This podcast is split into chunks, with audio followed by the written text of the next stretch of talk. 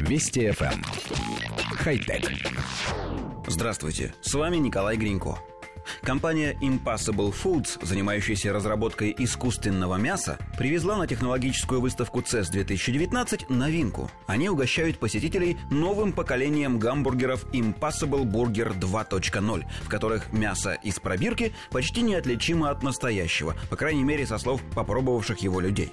В первой версии, представленной несколько лет назад, в качестве мяса использовалось вещество, имитировавшее вкус и цвет животного белка, который добавлялся в фарш из муки и специй.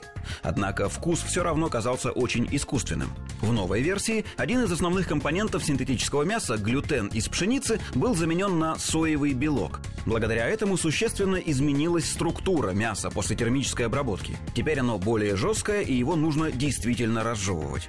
Кроме того, котлета невозможного бургера содержит 14 граммов жира, в ней столько же железа и белков, сколько в говяжьей котлете аналогичного размера. Стоит она, кстати, примерно столько же. За свои деньги покупатель получит 240 калорий на каждые 100 граммов продукта.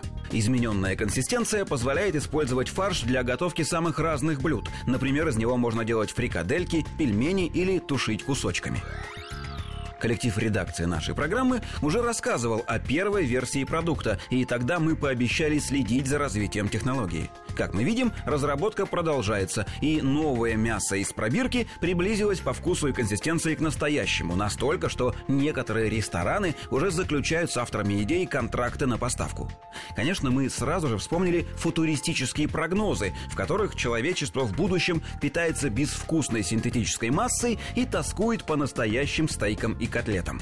Однако, если посмотреть в день сегодняшний, мы не увидим ни одного человека, тоскующего, скажем, по печеной мамонтятине, а ведь она давно исчезла из нашего рациона.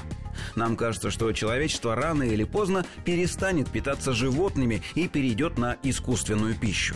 И вообще, судя по содержимому наших прилавков, некоторые производители, например, пельменей, давно заменяют мясо чем-то явно искусственным, и большого недовольства потребители не выказывают.